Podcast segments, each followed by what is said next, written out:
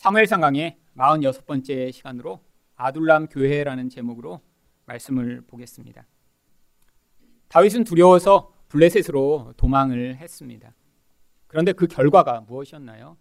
엄청난 수치를 당했고요. 죽을 위험에 처해 있다가 하나님께 기도함으로 구원을 경험했습니다. 그런데 왜 하나님은 다윗이 이렇게 수치를 당하고 또 그 두려움이 폭로되며 죽을 뻔한 위기를 당하는 자리까지 개입하시지 않았던 것일까요? 이게 바로 하나님이 우리들을 구원하시는 방법이기 때문입니다. 하나님이 위기를 당하기 전에 우리를 막아주시고 그 위기에 빠지지 않도록 도와주시는 것이 아니라 오히려 구원받은 자들은 그 위기의 상황을 통해서 우리가 우리 안에 있는 욕망과 두려움이 두려움이 다 드러나고 그 과정 가운데 우리가 어떤 존재인지를 깨달아 내가 스스로 나를 지킬 수 없고 내 힘으로는 아무것도 할 수 없는 그 낮아진 자리에서 하나님만을 믿는 믿음을 배울 수 있도록 인도하시고자 하기 때문입니다. 다윗 또한 이런 두려움의 과정을 지나지 않았더라면 그의 삶에서 진짜 본질 안에 내재되어 있던 두려움이 지배하는 이런 모습이 드러나지 않았고 그가 나중에 왕이 된 뒤에는 마치 사울과 같은 똑같은 모습으로 변할 가능성이 아주 높은 사람입니다. 여러분 사울이라는 존재는 어떤 존재인가요? 바로 욕망과 두려움이 그의 영혼 안에 잠재되어 있다가 그가 왕이 되자마자 그 욕망과 두려움의 지배를 받는 그런 인생이 된 것이 바로 사울입니다. 사울이 왕이 되기 전에는 아주 겸손한 모습을 가진 사람인 것처럼 보였습니다. 아버지의 말씀에 잘 순종하는 그런 착한 아들인 것 같은 모습을 드러냈죠. 근데 그가 왕이 되자마자 어떠한 모습을 드러내기 시작하나요? 하나님 뜻이 아니라 자기 뜻을 이루고자 불복종하고 자기 왕위를 잃어버릴까 두려움에 사로잡혀 바로 기름 부음 받은 자 다윗 이스라엘을 블레셋의 위협 앞에서 구원한 그 다윗을 죽이고자 미친 사람처럼 행동하는 그런 사람이 되어 버립니다. 그런데 그런 모습이 모든 인간 안에 다 내재되어 있는 거예요. 왜죠? 바로 우리 옛사람은 사울과 같은 모습으로 자기 욕망을 이루고자 하고 두려움에 매여 끊임없이 나를 하나님처럼 만들려고 하는 그런 모습으로 살아가고 있기 때문이죠. 인격이 조금 훌륭한 사람은 평소에 이런 사울과 같은 모습을 잘 들키지 않고 그런 멋진 모습으로 살아갑니다. 근데 인격이 좀 나쁜 사람은 어떻죠? 평소에도 다 들켜요. 그런데 여러분 위기 상황이 도래하면 아무리 인격이 훌륭한 사람도 다 들통나게 마련입니다. 바로 다윗이 그런 자리에 섰던 거예요. 평소에는 굉장히 훌륭한 것처럼 멋있는 것처럼 행세했지만 그런 두려움에 사로잡히고 나니까 하나님이 아닌 자기 생각이 이끄는 대로 결국 선택했다가 그런 낮아짐과 수치를 당하는 자리까지 끌려갔던 것이죠. 그런데 그 자리에서 그가 자기의 그 모든 자기 의를 내려놓고 하나님을 간절히 찾습니다. 가장 낮아진 자리에서 하나님을 진짜 만난 것입니다. 그랬더니 무슨 일이 벌어졌나요? 그런 낮아진 자리에서 하나님을 경험하며 자기 영혼을 지배하던 그 무서운 두려움으로부터 어느 정도 벗어났더니 그때 하나님이 그에게 사람들을 보내십니다. 그가 아둘람에 돌아왔다는 소리를 들은 사람들이 이 다윗에게로 모여들었는데 그 숫자가 400명이나 되었다라고 성경이 이야기를 하고 있습니다. 이 400명은 남자들만 센 숫자였기 때문에 아마 아이들, 여자, 노인들을 다 합하면 약 천여 명이 넘는 아주 많은 무리였겠죠. 결국 이 다윗과 함께한 이 많은 사람들은 무엇을 보여주고 있나요? 바로 예수 그리스도에게 모여든 우리와 같은 교회를 모형하고 있는 것입니다. 바로 다윗을 왕으로 섬기며 그의 말을 따라 세상으로부터 벗어나 다윗을 찾아온 사람들, 바로 우리와 같은 자들 아닌가요? 세상에서 소망이 없고 답이 없어서 결국 세상으로부터 예수 그리스도를 왕으로 섬기겠다고 모여든 우리들이요. 바로 그래서 이 아둘람 공동체는 지금의 교회를 모형하고 있는 것입니다. 그런데 교회가 처음부터 멋진 모습인가요? 아닙니다. 바로 이렇게 세상으로부터 부름받아 교회로 모였지만 우리들은 세상에 살 때의 그 똑같은 모습을 가지고 지금도 살아가고 있죠. 그래서 교회는 만들어지는 것입니다. 하나님이 목적하신 아름답고 온전한 교회가 되기 위해 하나님의 은혜의 개입과 또한 그 가운데 예수 그리스도의 말씀에 순종하는 성도들이 함께 그 과정을 지나가며 거기에서 아름다운 교회, 하나님이 목적하신 교회로 만들어지게 되어 있죠. 그렇다면 교회는 어떻게 만들어지나요? 첫 번째로 광야를 통해 성장합니다. 1절 상반절 말씀입니다. 그러므로 다윗이 그곳을 떠나 아둘람 굴로 도망하매 블레셋으로부터 다시 이제 유다로 들어온 것이죠. 근데 이 아둘람이라고 하는 곳은 유다 남부의 광야지대의 중심에 있는 동굴이었습니다. 바로 광야 한 군데 있는 그런 아주 외진 동굴이죠. 이 아둘람이라고 하는 뜻 자체가 세상으로부터 격리된 아무도 없는 그런 장소라고 하는 뜻입니다. 광야 한가운데 있으니까 사람들이 없고 사람으로부터 분리된 바로 그런 곳이죠. 그런데 이렇게 아둘람 이곳으로 돌아왔더니 1절 하반절에 먼저 그의 형제와 가족이 그를 찾아옵니다. 그의 형제와 아버지의 온 집이 듣고 그리로 내려가서 그에게 이르렀고 왜 이들이 다윗을 찾아온 것일까요? 지금 다윗이 사울의 원수가 되며 결국 이 왕인 사울로부터 이들도 박해를 받을 그런 위험에 처해 있기 때문이죠. 그런데 가족만 온 것이 아닙니다. 이제 2절에 보면 많은 사람들이 다윗에게 모여오며 바로 이 아둘람에서 다윗 공동체가 시작된 것입니다. 하나님이 바로 이곳의 사람들을 모으신 것이죠. 근데 왜 하필이면 광야 한가운데 있는 격리된 곳으로 사람들을 하나님이 모으신 것일까요? 바로 이것이 교회가 만들어지는 그런 환경이기 때문입니다. 여러분, 교회는 하나님이 바로 세상으로부터 부름받은 자들을 통해 그곳에서 거룩한 자들을 만들어내시고자 만드신 특별한 공동체입니다. 우리는 세상에 살아가지만 그 세상에 속한 자가 아니라 세상으로부터 부름받은 자들입니다. 그래서 우리를 향하여 성도 거룩한 무리라고 부르는 것이죠. 그런데 우리 스스로는 이런 광야처럼 격리된 곳을 만들어낼 수 없습니다. 여러분 어디 산속 깊이 가면 거기가 격리된 곳인가요? 아니에요. 여러분 세상은 우리 영혼 가운데 이미 침투해 있습니다. 우리 마음의 생각과 판단이 세상 사람들이 살아가는 방식대로 하고 있다면 우리는 아무리 산속에 가서 살고 있어도 세상의 한 가운데 살고 있는 것이죠. 세상 사람들이 살아가는 방식이 무엇인가요? 스스로를 하나님처럼 만들려고 하는 것입니다. 내가 더 높은 자리로 올라가고 내 뜻을 이루고 나의 쾌락을 추구하며 나만을 위해서 살아가는 그 세상 사람들이요. 근데 하나님이 그런 죄악에 매여 있는 사람들로부터 우리를 불러내 바로 하나님의 백성들만이 만들어낼 수 있는 그러한 공동체로 만들어 가시고자 하는 것이죠.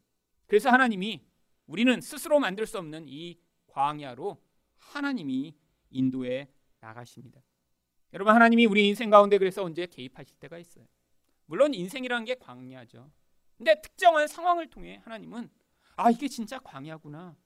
아 이렇게 격리된 곳으로 하나님이 나를 부르셨구나라는 것을 아주 선명하게 느낄 때가 인생 가운데 있습니다.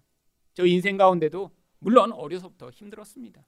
근데 어 그런 힘든 거는 힘든 게 아니구나 느끼는 그런 정말 광야 한가운데 떨어진 것 같은 그런 상황을 만날 때가 있었죠. 바로 20대부터 이 교회를 개척하기까지 20년이 그랬습니다. 늘 외로웠고 늘 힘들었고 늘 고통스러웠어요. 그런데 그때는 그 이유를 알지 못했습니다. 더 열심히 기도하면 하나님이 빨리 그 광야에서 저를 건져 주시기를 바랬어요. 그런데 아무리 기도해도 하나님이 그 광야에서 저를 꺼내 주시지 않자 제 안에 의문이 들기 시작했습니다. 아니 이렇게 많이 기도하는데 아니 이렇게 열심히 하나님을 섬기려고 하는데 왜 내 인생 가운데 이런 외롭고 힘들고 고통스러운 광야에서 하나님이 빨리 꺼내 주시지 않을까? 그런데 성경을 보다 보니까 바로 성도의 인생 가운데는 반드시 광야가 필요하며 교회가 교회다워지기 위해서는 반드시 이 과정을 거쳐야 함을 알 수 있었습니다. 하나님이 하나님 백성을 왜 광야에 살게 하시는 것일까요? 그 첫 번째의 가장 중요한 목적은 바로 이 광야를 통해서만 바로 우리의 욕망과 두려움에 매여 있는 옛 자아가 죽임을 당할 수 있기 때문입니다. 여러분, 우리는 구원받았지만 우리 안에 두 가지 마음이 늘 존재해요. 어떤 마음인가요? 하나님을 사랑하고 싶은 마음입니다. 근데 또 어떤 마음인가요? 아, 하나님 말고 내가 원하는 삶, 내 뜻대로 이루는 그런 내가 하나님이 된 삶을 살고 싶은 마음이 우리 안에 공존하고 있죠. 여러분, 그래서 우리 인생을 살며 어떤 상황을 자주 경험하나요?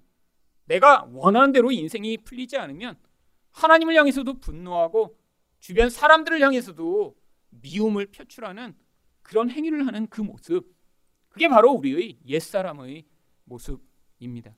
여러분, 하나님이 이스라엘 백성들을 광야 40년을 살게 하신 목적도 바로 그들 안에 이런 옛사람, 구약 성경에서는 첫 세대라고 불리는 자들의 모습을 계속해서 드러내시고자 하신 것이죠. 여러분 민수기 21장 5절을 보시면 그래서 그들이 어떻게 이런 옛사람의 모습을 생생하게 표출했는지 여기에 이렇게 나옵니다. 백성이 하나님과 모세를 향하여 원망하되 어찌하여 우리를 애굽에서 인도하여 내어 이 광야에서 죽게 하는가? 이곳에는 먹을 것도 없고 물도 없도다. 우리 마음이 이 하찮은 음식을 싫어하노라 하매. 여러분이 여기서 표출하는 이 이스라엘 백성의 모습이 바로 우리의 옛사람의 본성이 표출하는 그러한 모든 모습이 담겨 있습니다. 하나님을 향해서는 어떻게 반응하나요? 원망과 불평을 하고 있습니다. 영적 노예되었던 사람들을 구원해 주셨어요. 하나님이 놀라운 기적을 베풀어 주셨어요. 근데 그런 은혜는 다 잊어버린 거예요. 아니, 왜 이렇게 힘들게 하세요? 근데 그들이 힘들다라고 하나님을 향해 원망하며 불평하는 이유가 무엇인가요? 바로 물과 음식 때문입니다. 눈에 보이는 환경이 내가 원하는 대로 되지 않는다는 것이죠. 내가 원하는 거 먹고 싶고 내가 원하는 삶을 살고 싶은데 그 원하는 것을 주시지 않는다고 생명을 구원하신 하나님과 그 인도자를 향해 원망과 불평을 쏟아내며 그것들을 거부하는 이런 모습이에요. 여러분 근데 하나님이 정말 그들을 굶기셨나요? 아니에요. 하늘에서 천사들만 먹는 하늘의 떡인 만나를 먹이셨습니다. 여러분 이 만나는 하늘의 떡이라고 이야기를 해요. 그래서 천사들만 먹는 것이래요. 근데 그 천사들만 먹는 것을 인간에게 맛볼 수 있도록 특별한 은혜를 베푸셨는데 그것을 뭐라고 얘기하죠? 이 하찮은 음식을 싫어한다. 여러분 좋은 걸 줘도 거부하고 싫어하는 이 인간들의 모습이에요. 근데 그들이 좋은 것이라고 아 정말 나는 옛날에 좋은 것을 가졌었고 먹었어라고 이야기하는 것들이 무엇인가요? 애굽에서 노예되었을 때 먹던 그런 음식이요. 여러분 우리도 똑같습니다. 여러분 광야 가운데로 들어갈 때 우리 가운데 어떤 불만과 어떤 원망이 튀어나온 줄 아세요? 세상의 쾌락과 세상의 영광을 하나님이 주시지 않으니까요. 여러분 아무리 기도해도 하나님이 여러분이 원하는 그런 세상의 영광과 쾌락을 채워주시지 않습니다. 근데 그게 우리 안에서 불만인 거예요. 하나님 나도 이렇게 잘 살고 싶어요. 나도 이렇게 멋진 사람이 되고 싶어요. 하나님 나에게도 이런 놀라운 능력과 기회를 주세요. 근데 하나님이 우리를 구원하실 때는 바로 그 자리에서 끌어내리십니다. 내가 원하는 것을 내 마음대로 할 수 없는 그런 상황. 내 환경이 내가 원하는 수준이 아닌 그런 상황.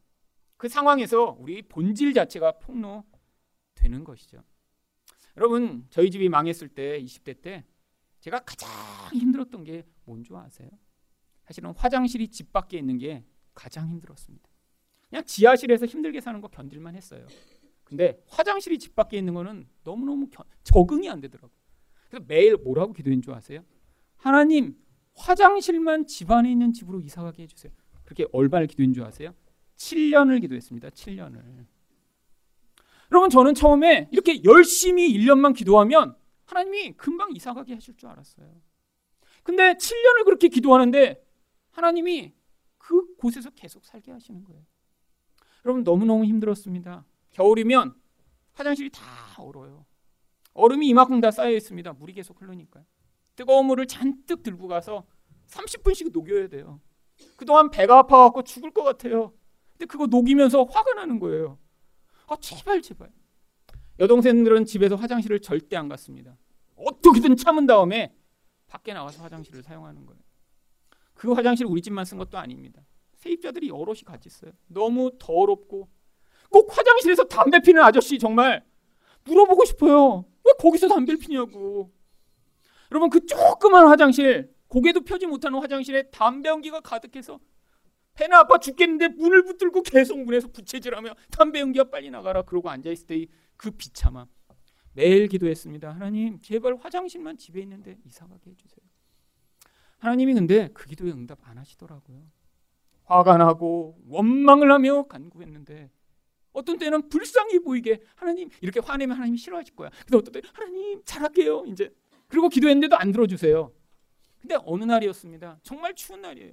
그래갖고 정말 추우니까 엉덩이도 조금만 까요. 그래갖고 너무너무 추워서 죽을 것 같으니까요. 그리고 그 화장실에 앉아 있는데 그때 갑자기 그 아침에 태양이 떠오르면서 그 화장실 창문에 햇볕이 비치기 시작했어요. 근데 이 얼굴만 따끈해지는 거예요. 그 환한 빛으로. 근데 갑자기 눈물이 막 솟구치기 시작했습니다. 그게 마치 하나님이 나를 안아주시는 것 같은 그 은혜의 손길 같았지. 내가 원망하고 불평하고 화내고 빨리 여기서 벗어나게 되려고 그렇게 간구하고 그렇게 살았는데 하나님이 나에게 그 햇볕을 통해 내가 너를 기억한다. 내가 너를 바라보고 있다. 내 은혜가 이렇게 태양처럼 일정하게 너에게 비친다라는 사실을 알려주시는 것 같더라고요. 그래서 화장실에 쪼그리고 앉아서 엉엉 울었습니다. 그 햇볕을 바라보며. 근데 놀라운 일이 벌어졌어요. 여러분 그 햇볕들 그렇게 한번 맞고 났더니 그다음 그 화장실이 지난 십수년간 아직도 은혜의 장소로 기억이 되는 거예요. 그래서 그때는 맨날 거기서 그렇게 원망하고 불평했는데 지금 그 화장실을 돌아볼 땐 아, 하나님이 나에게 베푸신 은혜의 장소였지. 아니 그 자리에까지 하나님이 은혜를 베푸셔서 나를 사랑하시고 은혜를 베푸신다는 것을 알려주셨구나. 근데 그 화장실이 그립습니다. 여러분 이게 광야의 목적이에요. 우리 인생에 그렇게 그 환경이 불평하고 끊임없이 원망하는데 하나님 거기서 신실하게 우리에게 은혜를 베푸심을 보여주심으로 말미암아 우리가 거기서 하나님의 은혜가 환경을 뛰어넘는 놀라운 능력이 있음을 보여주시고 우리와 함께 하시는 분이심을 배우도록 하시는 것입니다. 여러분 이 과정을 통해 바로 우리는 우리 새 사람이 점점 성장하여 믿음을 가지게 되고요. 우리 옛 사람은 점점 죽임을 당하게 되죠. 여러분 그래서 민수기 32장 13절은 무엇이라고 이야기합니까? 여호와께서 이스라엘에게 진노하사 그들에게 40년 동안 광야에 방황하게 하셨으므로 여호와의 목전에 악을 행한 그 세대가 마침내는 다 끊어졌느니라. 여러분 하나님이 이렇게 힘든 과정을 지나가게 하시는 이유가 뭐라고요? 옛 세대를 다 끊어버리시기 위해서요. 그래서 새 세대만 살아남도록 하시기 위해서요. 바로 이 광야 힘든 이 과정을 통해 이렇게 원망하고 불평하고 환경에 의존되어 있는 우리 옛사람이 죽임을 당해 우리 안에서 믿음으로만 살아가는 성령으로 말미암는 새 사람이 나타나 어떠한 환경, 어떠한 상황으로 하나님이 인도하셔도 순종하고 감사할 수 있는 자로 변화될 수 있도록 지금 인도해 나가고 계신다라고 하는 것이죠. 여러분이 참 교회시라면 하나님이 반드시 인생 가운데 이런 광야를 지나가게 하실 것입니다. 저는 여태까지 한 번도 광야 같은 인생을 살아본 적이 없는데 그럴 수는 없습니다. 반드시 여러분 광야를 지나가게 되어 있어요. 여러분 제가 근데 아직 지나가지 않은 분들에게는 미리 알려드리는 거예요. 나중에 혼란에 빠지고 이게 아닌데 그때 해봤자 소용이 없습니다. 여기 와서 이 설교를 들은 분들은 반드시 지나갈 것이고요. 지나간 분들은 이미 아 맞다 맞다 지금 고개를 끄덕이시고 앞으로는 또 오진 않겠지 하지만 또 올 수도 있습니다. 여러분 지금 이 다윗 제가 아직 설교를 다 끝내지 않았잖아요. 이후에 이 다윗이 얼마나 과, 많은 광야를 돌아다녔는지 광야 이름만 막 열몇 곳이 나와요 성경에. 여러분 그게 인생이라는 거예요. 유다가 광야 하나로 끝나는 게 아니라는 것입니다. 그 다음에 여기 갔더니 거기도 광야야 저기 갔더니 또 광야야. 이 광야 저 광야 떠돌아다니는 인생으로 우리 자아가 남김없이 죽임을 당하도록 하나님이 축복하시고 인도하실 것입니다. 그래야 어떻게 되죠? 교회다운 교회가 될 수 있으니까요. 내 뜻과 환경에 의존돼 살아가는 이런 사울과 같은 존재로 우리는 교회가 될 수 없기 때문에 하나님이 우리 인생에 개입해 오셔서 우리에게 이런 은혜를 베푸시는 것이죠. 여러분 또한 하나님이 우리를 광야로 인도하시는 두 번째 목적이 있습니다. 바로 광야에서는 우리의 영적 목마름과 영적 배고픔을 육신적이고 눈에 보이는 것으로만 채우려고 하고 있기 때문이죠. 세상의 본질 안에선 그것으로 채울 수 있다고 거짓말을 합니다. 조금 힘들어지면, 조금 목마르면 당장 눈에 보는 것으로 사람들은 채우기를 원하죠. 아, 심심하다. 아, 더 좋은 집으로 이사 갈까? 아, 재미없다. 아, 더 좋은 차를 사볼까? 아, 너무 정말 삶이 그냥 무료한데? 아, 더 멋진 곳으로 여행 가볼까? 아니, 더 재밌는 영화를 볼까? 여러분, 이게 세상 가운데 끊임없이 거짓된 것으로 우리 영혼 가운데 우리 영혼을 마비되도록 만드는 현상입니다. 여러분, 얼마나 재밌는 영화를 봐야 정말 우리가 계속 재밌을까요? 아니에요. 우리가 삶이 힘들고 외롭고 어려운 진짜 이유는 우리 영혼이 공허해서입니다. 하늘 생명이 지금 우리 안에 채워지지 않아서 그래서 끊임없는 갈망을 가지게 되는 것이죠. 여러분 그런 가짜를 아무리 먹어도 소용없어요. 여러분 큰 집으로 이사 가면 정말 계속 행복하세요? 아니에요. 여러분 좋은 차를 사니까 정말 그 만족이 너무 기뻐서 매일매일 정말 하늘을 나는 것 같은 기쁨 가운데 살고 있나요? 이런 건 정신병입니다. 차 하나 샀다고 이렇게 막 쭉 기뻐요? 여러분 정말 그래서 그런 것들을 좋아하는 사람은 뭘 하는 줄 아세요? 끊임없는 바꿈질을 합니다. 하나 사도 채워지지 않거든요. 여러분 돈 없는 사람들은 스티커 같은 거 이렇게 사 모으고 인형 같은 거 사 모으면서 바꿈질을 하고요. 조금 돈 있는 사람들은 이제 규모가 커질 뿐이죠. 계속 바꿔야 돼요. 계속. 1년에 차를 두 번, 세 번 바꾸는 사람이 있어요. 왜요? 어, 그걸 사면 될 것 같아서 샀는데 정말 기쁘지 않은 거예요. 그게 우리 영혼의 갈망을 보여주는 증거라는 것이죠. 여러분 그런데 하나님이 우리를 광야로 인도하실 땐 이전에는 내가 그런 것으로 내 영혼을 채우고자 살면서도 그게 잘못됐다는 사실을 깨닫지 못합니다. 남들도 다 그렇게 사니까요. 집 계속 더 좋은 집으로 옮겨가고 차 계속해서 바꾸고 더 좋은 여행지 가서 거기서 아 행복하다 즐겁다라고 세뇌시키며 살고 있는 이 세상 가운데 똑같이 살고 있었으니까요. 근데 어느 순간인가 이게 아니구나. 아무리 좋은 걸 가져도 누려도 공허하구나라는 사실을 깨닫는 그 자리가 바로 하나님이 우리를 광야로 인도하시는 시작점입니다. 근데 하나님이 왜 거기로 인도하시죠? 바로 진짜 우리 영혼을 채울 영적 갈망을 우리 안에서 끄집어내셔서 그 갈망을 하늘 생명으로 채워주시고자 하시는 것이죠. 여러분 그래서 신명기 8장 15절과 16절은 무엇이라고 하나요? 너를 인도하여 그 광대하고 위험한 광야 곧 불뱀과 전갈이 있고 물이 없는 간조한 땅을 지나게 하셨으며 또 너를 위하여 단단한 반석에서 물을 내셨으며 내 조성들도 알지 못하던 만나를 광야에서 내게 먹이셨나니 여러분 하나님이 우리를 위험한 곳으로 인도해 나가신대요. 왜요? 그 물이 없어 메마른 곳으로 우리 인생을 이끄신대요. 왜요? 그곳에서 반석에서 샘물을 주시고자요. 하늘의 만나로 우리 영혼을 채워 주시고자요. 여러분, 이스라엘 백성들은 40년 동안 그 놀라운 기적을 경험했습니다. 근데 우리는요. 여러분 만나 맛보셨나요? 구경도 못 했습니다. 여러분, 그러면 도대체 우리에게 뭘 주시겠다고 약속하신 것이죠? 여러분, 구약은 모형이잖아요. 신약에서 이제 진짜가 왔습니다. 진짜가요. 뭐가 우리에게 주실 만나인가요? 바로 요한복음 6장 48절부터 49절 그리고 51절을 보시면 내가 곧 생명의 떡이니라 너희 조상들은 광야에서 만나를 먹었어도 죽었거니와 나는 하늘에서 내려오는 살아있는 떡이니 사람이 이 떡을 먹으면 영생하리라. 여러분 예수님을 주시겠다라고 한 거예요. 여러분 광야에서 만나 하늘의 떡을 먹었어도 다 죽었는데 이제 우리를 죽지 않게 하시고자 하나님이 예수 그리스도를 생명으로 우리에게 주시겠다고 약속하고 있는 것입니다. 여러분, 그러면 생수는요? 바로 예수님이 그 생수 주시겠다고 약속하셨잖아요. 요한복음 4장 14절을 보시면 내가 주는 물을 마시는 자는 영원히 목마르지 아니하리니 내가 주는 물은 그 속에서 영생하도록 솟아나는 샘물이 되리라. 바로 예수님이 주시는 성령의 생수를 이야기하는 것이죠.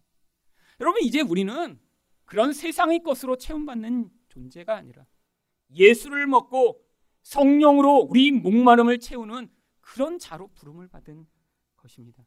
여러분 광야 가운데는 이전에 내가 그렇게 즐기던 것 아니 그때 나를 채워줄 수 있을 것이라고 생각했던 것이 더 이상 나를 채워줄 수 없다는 사실을 경험하며 그리고 예수의 생명과 은혜를 맛보며 성령으로 말미암아 내 영혼이 그 가람이 채워지는 놀라운 은혜를 경험하는 바로 그 자리로 끌려가게 되어 있는 것이. 여러분 처음엔 힘듭니다. 여러분 예수로 산다는 것이 무엇이죠? 다른 기쁨이 아니라 예수가 나의 유일한 기쁨이며 나의 만족의 대상이 되시는 거예요. 이전에는 내가 높아지고 내가 멋진 존재가 되고 내가 남보다 인정받는 것이 나의 기쁨이었다면 그 자리를 예수로 대체하는 것 아주 힘든 것입니다. 그래서 광야인 거예요. 내 본성과 반대되고 내 욕망을 포기해야 되며 아, 내가 이렇게 이걸 내려놔도 될까라는 그 두려움에 매어 살아갈지 몰라도 그 과정을 지나가며 하나님은 예수가 얼마나 좋으신 분인가를 우리 인생 가운데 우리 영혼에서 맛볼 수 있도록 가르쳐 주시고자 하는 것입니다. 여러분 또한 교회는 광야를 지나가며 무엇을 배우게 되나요? 여러분 광야에서는 내 인생을 내가 결정하여 살아갈 수 없는 곳이 광야입니다. 길을 찾을 수 없어요. 어디가 동쪽인지 서쪽인지 알 수 없습니다.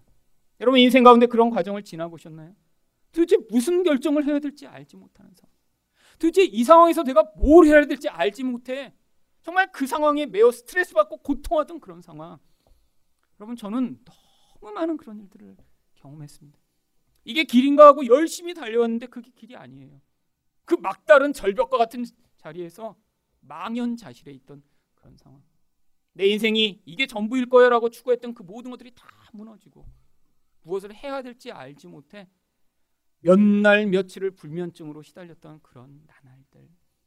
여러분 그런데 하나님이 그 자리에서 하나님의 인도하심을 보여주시는 것입니다. 내 인생을 내가 계획하고 살아가는 게 우리 인생의 목적이 아니라는 거예요.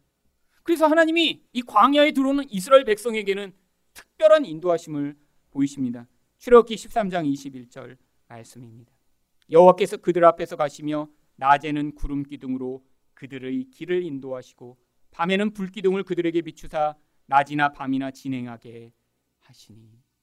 여러분 구름 기둥과 불 기둥은 원래 하나예요. 낮에는 그게 구름 기둥 모양이었다가 밤에 주변이 어두워지면 그 구름 기둥 가운데 계신 여호와의 영광이 드러나며 불 기둥처럼 보였던 거죠. 여러분 하나님이 그들과 함께 하시며 그들을 인도하신다는 거예요. 내 인생을 내가 간다는 게 아닙니다.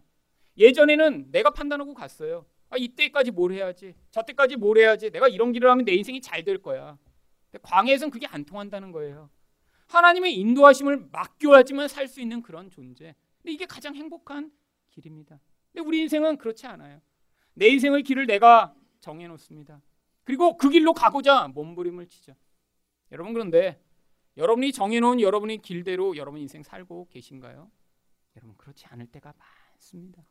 아니 아무것도 그렇게 되지 않을 때가 이젠 여러분이 아 광야구나 이렇게 느끼시면 돼요. 아 이때쯤이면 내가 이렇게 됐어야 되는데 아, 이런 상황이면 내가 이런 걸 하고 있어야 되는데 근데 아무것도 안 되고 있어요. 여러분이 세웠던 계획과 목적이 다 실패하며 도대체 어떻게 내 인생을 살아야 할지 모르는 그런 낭떠러지에 서 있는 것 같은 상황일 때 그때가 바로 광야의 자리인 것입니다. 여러분 힘들죠? 어렵죠. 그런데 바로 그 과정을 지나고 나면 바로 그 과정을 우리는 어떻게 기억하게 되냐면 신명기 1장 31절을 보시면 광야에서도 너희가 당하였거니와 너희가 광야에서 경험했다라는 거예요. 근데 뭘 경험했어요? 사람이 자기의 아들을 안는 것 같이 너희 하나님 여호와께서 너희가 걸어온 길에서 너희를 아는사 이곳까지 이르게 하셨느니라. 여러분 이스라엘 백성들 광야를 지나가며 뭘 경험했나요? 죽을 것처럼 힘들었어요. 여러분 불뱀이 나왔죠. 전갈이 있죠. 메마르죠. 햇볕은 뜨겁죠. 정말 힘든 인생을 살았어요. 근데 성경이 그들을 향해 뭐라고 얘기해요? 하나님이 그들을 아들을 안듯이 안고 광야길을 지나셨대요. 여러분 이상하지 않으세요? 여러분 이게 성도가 경험하는 영적 경험입니다. 내 육신, 내 옛자아는 죽을 것처럼 힘들게 걸어가는데 나중에 영적으로 돌아보니까 그 과정 가운데 하나님이 나를 안으셨기 때문에 그 과정을 지냈음을 고백하게 되는 거예요. 여러분, 여러분에게 주어진 은혜가 바로 그런 거 아닌가요? 은혜를 받던 그 과정을 지날 땐 정말 너무너무 힘들었어요. 포기하고 싶었어요. 다 그만두고 싶었어요. 그런데 지나고 돌아보니까 아, 하나님의 은혜가 너무너무 컸구나. 하나님이 나를 품에 안고 이 과정을 지나셨구나. 우리 하나님 정말 좋으신 분이시구나라는 그런 고백을 하게 되는 거. 이게 하나님이 우리를 광야 가운데로 인도해 나가시는 목적인 것입니다. 여러분 그래서 성도라면 반드시 광야를 지나가게 되어 있어요. 여러분 그래서 이 광야를 성경이 무엇이라고 이야기를 하나요? 요한계시록 12장 14절을 보시면 그 여자가 큰 독수리 두 날개를 받아 광야 자기 곳으로 날아가 거기서 그 뱀의 낯을 피하여 한 때와 두 때와 반 때를 양육받음에 여러분 이 여자는 바로 교회를 이야기합니다. 우리들이에요. 그런데 우리가 어떻게 양육받는다고요? 독수리 날개에 보호를 받아 그 광야로 하나님이 특별히 데려가셔서 그래서 거기서 바로 뱀의 낯을 피하여 하나님이 거기서 우리를 양육해 주신대요. 여러분 뱀이 무엇인가요? 사탄입니다. 사탄이 우리를 끊임없이 유혹하고 시험하는 이 세상이 바로 우리가 양육을 받는 곳이에요. 거기에서 우리는 끊임없이 유혹당합니다. 두려움에 시달려요. 근데 하나님이 보호해 주신다는 거예요. 얼마 동안요? 한 때, 두 때, 반 때, 역사 내내요. 이 한 때, 두 때, 반 때는 바로 교회 시대를 이야기하는 거예요. 예수님이 초림부터 재림까지 이 시기 동안 모든 교회, 모든 성도는 광야에서만 반드시 양육받아 온전한 교회가 됨을 보여주는 것입니다. 여러분, 여러분이 진짜 성도라면 반드시 인생 가운데 광야를 지나가게 되어 있어요. 여러분, 이 광야를 통해서만 우리는 아둘람 성도들처럼 온전한 교회가 될 수 있습니다. 두 번째로 교회는 어떻게 만들어지나요? 치유를 통해 온전하게 됩니다. 2절 상반절 말씀입니다. 환란 당한 모든 자와 빚진 모든 자와 마음이 원통한 자가 다 그에게로 모였고 여러분 어떤 사람만 다윗에게 올 수 있을까요? 세상적으로 아무것도 의존할 것이 없는 사람만 다윗에게 올 수 있습니다. 여러분 생각해 보세요. 이 사울 왕국에서 부자예요. 높은 관직을 가지고 있어요. 자기 게 너무 많아요. 그러면 절대 다윗에게 올 수 없습니다. 다윗에게 온다는 건 무엇을 얘기하나요? 이제 이 사울로부터 죽임을 당할 위협을 스스로 무릅써야 돼요. 가지고 있는 모든 것들을 다 포기해야 됩니다. 그러니까 많이 가진 자들은 절대 올 수 없어요. 그러니까 어떤 사람만 왔어요? 환란 당한 자, 빚진 자, 마음이 원통한 자. 솔직히 말하면 세상적으로 별 볼일 없는 사람만 모인 것입니다. 다윗에게 와도 아무것도 잃어버릴 게 없어요. 가진 게 없으니까 그냥 오면 돼요. 짐보따리 하나 들고 다윗 찾아온 거예요. 그래도 괜찮으니까. 여러분, 그런데 여기 있는 이 사람들의 모습을 통해 하나님은 우리 성도들이 어떤 자인가를 보여주시고자 하는 거예요. 여러분 이 환란이라고 하는 마초그라고 하는 단어는 단순히 어려움을 당한 정도가 아닙니다. 이 환란이라고 하는 단어는 내 주변에 지금 적군이 다 쳐들어와서 나를 둘러싸서 지금 죽을 것처럼 고통하는 상황을 환란이라고 얘기해요. 아니 문을 나가면 당장 죽임을 당할 그런 상황이에요. 벌벌벌벌 떠며 나갈 수도 없고 아무런 생명을 보존할 길을 찾지 못하는 그런 절박한 상황이에요. 이 환란이란 단어가 신명기 28장 53절에 이렇게 사용됩니다. 내가 적군에게 애워싸이고 맹렬한 공격을 받아 곤란을 당함으로 이 곤란이라는 단어가 여기 나와 있는 환란이란 단어예요. 내 하나님 여호와께서 내게 주신 자녀 곧 내 몸의 소생의 살을 먹을 것이며 여러분 이거 얼마나 비참한 상황인가요? 적군이 성을 둘러쌌어요. 이제 먹을 게 없어요. 그래서 자기 자녀를 삶아 먹기 시작합니다. 성경에 진짜 기록된 사건이에요. 너무너무 배고파 나중에 자기 자식을 삶아 먹는 이 비참한 상황이에요. 여러분 근데 이게 바로 마귀가 세상 가운데 지금 행하고 있는 일입니다. 어떤 일이요? 마귀의 끊임없는 영적 공격으로 말미암아 사람들이 자기 파괴적인 인생을 사는 거예요. 자기 가족들을 해하고 아니 그리고 그 파괴적인 영향력이 점점 심해지면 나중에 자기 자신을 파괴하는 자리까지 가게 되는 것이요. 여러분 저도 제 인생 가운데 그런 경험들을 했습니다. 인생 가운데 너무너무 고통이 심해지니까 나중에는 그냥 이런 인생 더 살아서 뭐 하나 하는 그런 절망이 밀려오는 거예요. 여러분 근데 요즘 그런 사람들을 많이 만납니다. 목사님 왜 살아야 될지 모르겠어요. 아 그냥 딱 죽어버리면 다 끝나지 않을까요? 아 이런 유혹에 얼마나 많은 사람들이 시달리는지 몰라요. 시달리기만 하면 다행이죠. 여러분 매일처럼 한국에서 40명에 달하는 사람이 스스로 목숨을 끊습니다. 어제 하루만도 아마 40명 정도가 자살해서 죽었을 거예요. 여러분 자살자의 다섯 배에 달하는 숫자는 자살 기도를 했지만 실패합니다. 아마 어제 40명 정도가 자살해서 죽었고요. 200명 정도가 목숨을 끊으려고 시도를 했겠죠. 여러분 이 한국의 상황이 뭘 보여주나요? 이런 마귀가 사람들을 자기 파괴적인 인생을 살게 만드는 영적 어둠이 가득한 그런 세상임을 보여주는 것입니다. 여러분 성도들도 이런 상황 가운데 처할 때가 있어요. 그런데 놀라운 사실은 뭔지 아세요? 성도의 인생에서 이렇게 죽을 것 같은 환란을 지나가면 오히려 성도들은 거기에서 예수를 만나게 됩니다. 여러분 그래서 요한복음 16장 33절에 성도도 반드시 환란을 지나가게 되어 있다고 얘기를 해요. 세상에서는 너희가 환란을 당하나. 여러분 이거 예수님 말씀이에요. 그러면 세상에서 환란을 당하는 사람도 있고 없는 사람도 있다가 아니라 당하나 당하나 다 당해야 된다. 여러분 우리는 반드시 환란을 당하게 되어 있어요. 근데 어떻다고요? 당하지만 담대하라 내가 세상을 이겼노라. 여러분 환란을 당하는데 거기서 뭘 경험하는 거예요? 아 예수님이 이 세상보다 크시구나. 예수님이 나를 이렇게 두렵게 하고 힘들게 하는 이 세상을 이기신 참 하나님이시구나를 배우게 되는 놀라운 믿음의 여정이 이 환란을 통해 경험되는 것이죠. 여러분 또한 여기 나오는 빚진 자라고 하는 것은 빚을 져서 도저히 갚을 수 없는 상태에 처한 것입니다. 요즘은 그래도 세상이 좋아져서 빚을 져도 이렇게 자꾸 편지만 날라옵니다. 여러분 근데 고대에는 어떤 줄 아세요? 빚을 지면요. 자기 자녀가 있으면 자녀를 노예로 잡아가 버렸어요.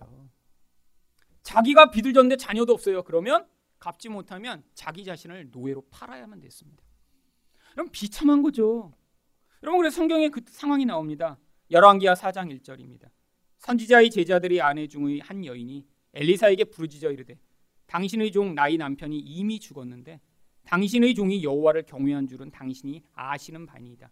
이제 빚준 사람이 와서 나의 두 아이를 데려가 그의 종을 삼고자 하나이다. 하나님을 열심히 섬기던 자였어요. 근데 빚을 지고 죽어버립니다. 그 아내와 아이들밖에 남지 않았는데 돈이 없으니까 빚을 줬던 사람이 그 아이들을 노예로 잡아가겠다라고 하는 상황이에요. 이게 빚진 자의 처참하고 비참한 상황입니다. 여러분 그러니까 다윗에게 도망온 거예요. 잘못하다 노예가 될 테니까요. 여러분 어떤 자들이 예수를 찾게 되죠? 바로 우리가 죄의 종임을 깨달은 자들이요. 여러분 우리는 다 죄를 져서 이 사탄의 노예가 된 그런 삶을 살던 자들입니다. 근데 우리가 언제만 구원을 얻을 수 있죠? 이것을 깨달은 자들이 예수에게 돌이킬 때만 구원을 얻을 수 있는 거예요. 그래서 로마서 8장 12절에서 바울이 무엇이라고 이야기를 하나요? 그러므로 형제들아 우리가 빚진 자로 돼. 원래 빚진 자였는데 예수님이 자기 생명으로 우리 빚을 다 갚아 주셨습니다. 그래서 이제 우리는 예수에게 속한 자가 된 것이죠. 여러분 성경은 또 우리를 원통한 자들이라고 얘기를 합니다. 여러분 원통하다는 건 무엇인가요? 마음이 고통으로 가득한 거예요. 마음에 쓴뿌리가 가득한 것입니다. 마음이 달콤함이 하나도 없는 거예요. 기쁨, 만족, 행복, 즐거움이 하나도 없이 늘 슬프고 원망되고 불평과 미움과 억울함이 가득한 상태예요. 여러분 그래서 이 원통이라는 이 단어가 히브리어로 마라를 번역한 것입니다. 여러분 마라의 원뜻이 무엇인가요? 쓰다라는 뜻이죠. 출애굽기 15장 23절을 보시면 마라에 이르렀더니 그건 물이 써서 마시지 못하겠으므로 그 이름을 마라라 하였더라. 여러분 이 마라는 죄를 지은 인간의 영적 상태의 결론을 보여주는 것입니다. 인간은 죄를 지었기 때문에 우리 영혼으로부터 쏟아져 나오는 모든 결론은 행복과 만족과 기쁨이 아니에요. 달콤함은 아주 잠깐입니다. 대부분 우리가 인생 가운데 경험하는 건 뭔가요? 이런 쓰디 쓰는 고통의 산물들이죠. 원망, 불평, 미움, 분노, 질투. 여러분 우리를 얼마나 고통스럽게 만드나요? 마음이 다 무너져 버리는 것 같은 그런 상황. 그런데 이런 마라와 같은 우리들을 구원하시는 그 예수를 만나면 그 마라로부터 구원받아 생명의 생수로 말미암아 놀라운 행복과 만족을 경험하게 되는 자리로 하나님이 변화시키는 거예요. 여러분 바로 그 예가 신약 성경에 아주 많이 나옵니다. 대표적인 예를 한번 읽어보죠. 누가복음 8장 2절부터 3절입니다. 또한 악귀를 쫓아내신과 병 고침을 받은 어떤 여자들 곧 일곱 귀신이 나간 자 막달라인이라고 하는 마리아와 그 외에 많은 여자들이 자기들의 소유로 그들을 섬기니라. 여러분 이 막달라 마리아가 대표적인 여인이에요. 귀신에 사로잡힙니다. 어떤 귀신이요? 일곱 귀신이에요. 여러분 귀신이 딱 일곱 마리 들어갔다는 게 아니라 완벽하게 귀신에게 사로잡힌 상태입니다. 여러분 근데 이 마리아라고 하는 이름의 뜻이 뭔지 아세요? 여러분 구약의 히브리어 마하라를 헬라어로 바꾼 이름이 마리아예요.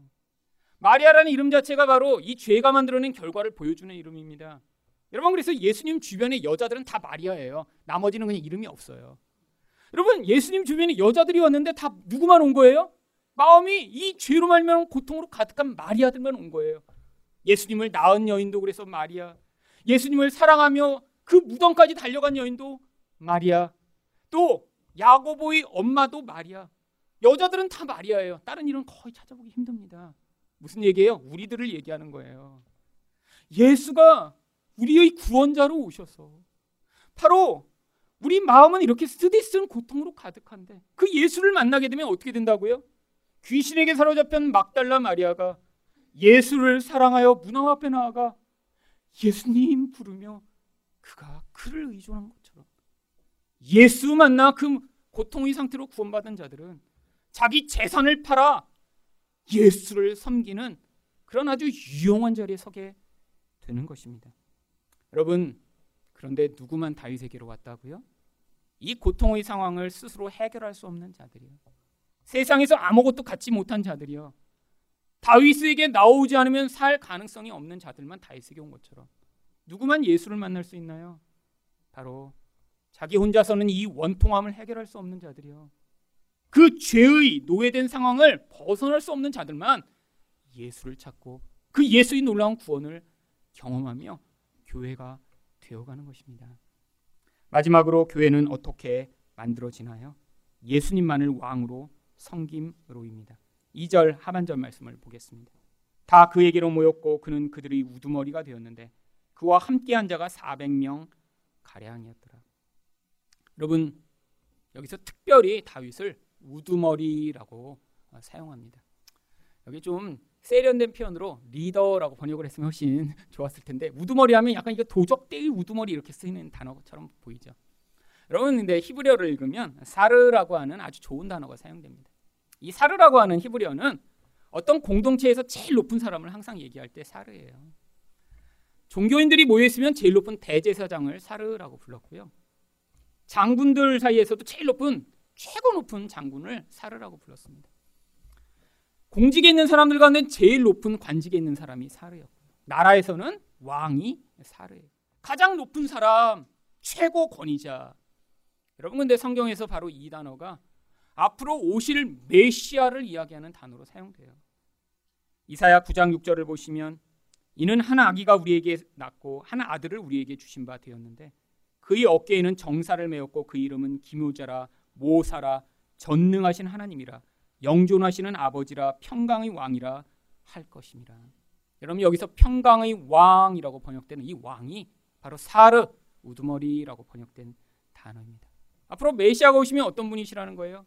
하나님 자신이 직접 오셔서 우리에게 평강으로 우리 인생을 다스려 주실 분이시라는 거죠. 여러분 예수를 만난 우리들처럼 사실 다윗을 찾아온 이 별 볼 일 없는 사람들 사실 이 아둘람 굴에 모여 어떤 생각을 했을까요? 앞으로 정말 우리에게 무슨 일이 벌어질까? 이러다가 몰살당하는 것은 아닐까? 여기서 도대체 무슨 좋은 것이 있을까? 그런데 그 과정을 그들이 지났더니 놀라운 변화가 그들에게 나타납니다. 여러분 처음부터 자질이 훌륭하고 멋진 사람들이 아니에요.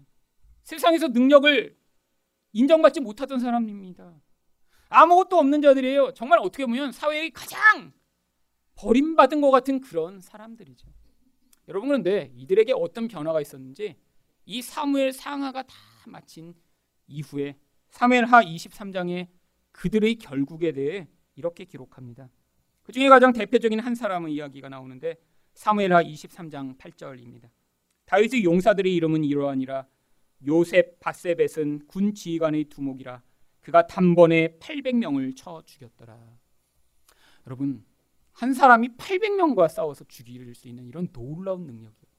여러분 어려서부터 정말 이런 이연걸과 같은 이렇게 무술을 좀 했던 사람일까요? 여러분 미리 검증된 사람이 아니라니까요. 빚쟁이로 쫓겨왔는데 다윗을 쫓아다니다 보니까 이런 놀라운 능력을 발휘하는 사람이 된 거예요. 그러면 요셉 바세겐만이 아닙니다. 여러 사람이 이름이 나와요. 아니 예전부터 잘난 사람이 아니에요. 별것 아닌 인물들이었는데 다윗을 만나고 나서 놀라운 능력 발휘를 하게 된 것이죠. 여러분 그뿐 아닙니다. 여러분 능력만 발휘한 것이 아니라 이전에는 이들이 자기밖에 모르던 자들이죠.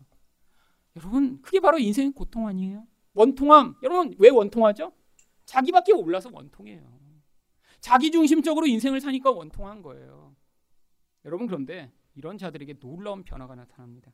사무엘하 23장 15절과 16절 보시면 다윗이 소원하여 이르되 베들레헴 성문 곁 우물물을 누가 내게 마시게 할까 하매 여러분 다윗은 베들레헴 출신입니다. 근데 그 앞에 우물이 있는데 지금 블레셋 군대가 베들레헴을 둘러쌌어요. 멀리서 그걸 보다가 야 저 우물물 어려서 내가 마시던 건데 야 저거 마시면 좋겠다. 아니 그냥 좋겠다라는 그냥 이야기를 한 거죠. 그냥 지나가는 멋진 차 보면서 야 저거 타면 좋겠다. 아 이렇게 그냥 자기 소원을 얘기한 거죠. 아 근데 무슨 일이 벌어집니까? 16절 말씀입니다. 세 용사가 블레셋 사람의 진영을 돌파하고 지나가서 베들레헴 성문 곁 우물물을 길어 가지고 다윗에게로 왔으나 다윗이 마시기를 기뻐하지 아니하고 그 물을 여호와께 부어 드리며 그러면 세 사람의 용사가 그 얘기를 듣더니 가서 군대의 진영을 돌파하고 가서 물을 떠와요. 왜 미친 짓을 하죠? 그러면 세 사람이 생명을 내건 거예요. 뭐 때문에? 다윗이 그냥 마시고 싶다고 얘기했으니까. 아니 어떻게 이런 헌신하는 인생이 될 수 있죠?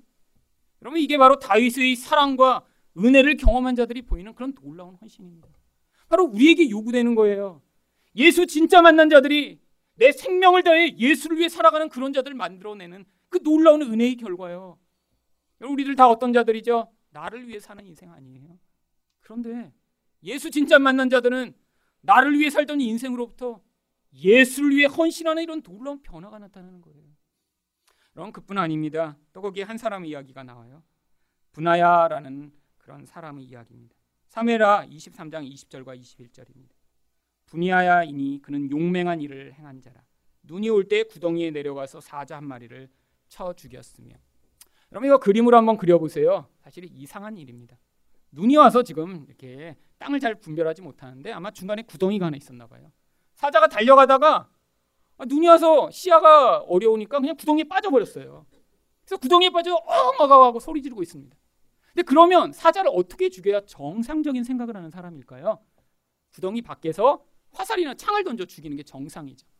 여러분 제정신이 아는 사람이 어떻게 하죠? 사자 굴로 들어가는 것입니다. 지금 이거 분야야가 그걸 했어요. 아니 왜 이런 이상한 짓을 하죠? 이런 거를 우리가 이야기하는 용어가 있죠. 단무지, 단순 무식할 때 이런 표현을 합니다. 아니 어떤 결과가 있는지를 모르고 그냥 단순 무식하게 덤벼든 거예요. 왜? 나 용맹하다는 거 증명하고 싶어서. 사자랑 직접 맞짱을 떴는데 살아남았어요. 힘은 있었나 봐요. 무식은 한데. 여러분 또 한 가지 사건을 이야기합니다. 어떤 사건이요? 21절이죠. 또 장대한 애굽 사람을 죽였는데 그의 손에 창이 있어도 그가 막대기를 가지고 내려가 그 애굽 사람의 손에서 창을 빼앗아 그 창으로 그를 죽였더라. 여러분 아주 엄청나게 큰 애국 사람이 싸우자고 왔어요. 그런데 자기가 창을 들고 있다가 창으로 가서 창과 창으로 싸우는 게 정상인데 창을 들고 있다가 그걸 내려놓고 막대기 하나를 대신 들고 가서 창을 뺏은 다음에 그걸로 이겨요. 뭐 하려고 한 거예요? 네가 아무리 좋은 무기 갖고 와도 소용없어. 내가 더 세. 이거 증명하고자 한 거죠. 이것도 단순 무식한 겁니다. 바보죠, 바보. 아, 그러다 지면 어떡하려고요? 생명을 이렇게 자기 증명을 위해 쓰는 이런 무식한 인물인데 여러분 이 사람이 근데 어떻게 된 줄 아세요? 나중에 열왕기 상에 가면요. 이 바로 분야야가 군대 장관이 됩니다. 지금으로 얘기하면 국방부 장관이 된 거예요. 나라 전체를 통솔하는 그런 놀라운 가장 영광스러운 자리에 서게 된 거죠. 여러분 왜 이런 사람들의 이야기를 기록해 놨죠? 이들이 잘한 거라군요. 바로 환란 당하고 빚지고 그렇게 고통하는 상황에서 다윗에게로 그 인생을 의탁하며 왔다라고 하는 것입니다. 바로 우리들 이야기를 하는 거예요. 여러분 예수만 진짜 만나면 예수를 평생 우리가 따라다니기만 하면 우리와 같은 그런 자들에게도 이런 놀라운 유용함이 이런 놀라운 단순 무식한 자들로부터 이런 하나님의 나라를 확장하는 역할을 하는 사람이 또한 나만 알고 살던 자들로부터 이런 놀라운 헌신을 보이는 놀라운 결과가 나타나게 된다는 것이죠. 여러분 바로 예수님의 제자들의 이야기 아니었나요? 여러분 업으로 살던 사람들 단순 무식하던 바로 그 사람들이 예수 따라다니다가 나중에 어떤 사람들이 됐죠? 예수를 위해 자기 생명을 아무것도 아닌 것처럼 내어놓으며 그들을 통해 초대 교회가 세워져 우리 또한 예수 믿게 되는 초석을 만드는 이 놀라운 결과가 나타난 거죠. 그러면 우리 인생도 예수만 제대로 만나면 바로 그 예수로 말미암아 우리 인생 또한 이런 가치 있는 하나님 나라의 유용한 존재가 될 수 있는 것입니다. 여러분, 우리는 다 교회로 부름 받았습니다. 교회로 부름 받았기 때문에 반드시 광야를 지나가야 되고 여러분 이 광야에서 우리는 반드시 치유를 받아야 합니다. 그리고 이곳에서 하나님이 주시는 은사로 말미암아 교회를 섬기고 하나님 나라를 섬길 자들로 준비돼요. 하나님이 계획하시고 목적하신 그런 아름답고 영광스러운 교회로 지어져 가시는 여러분 되시기를 축원드립니다.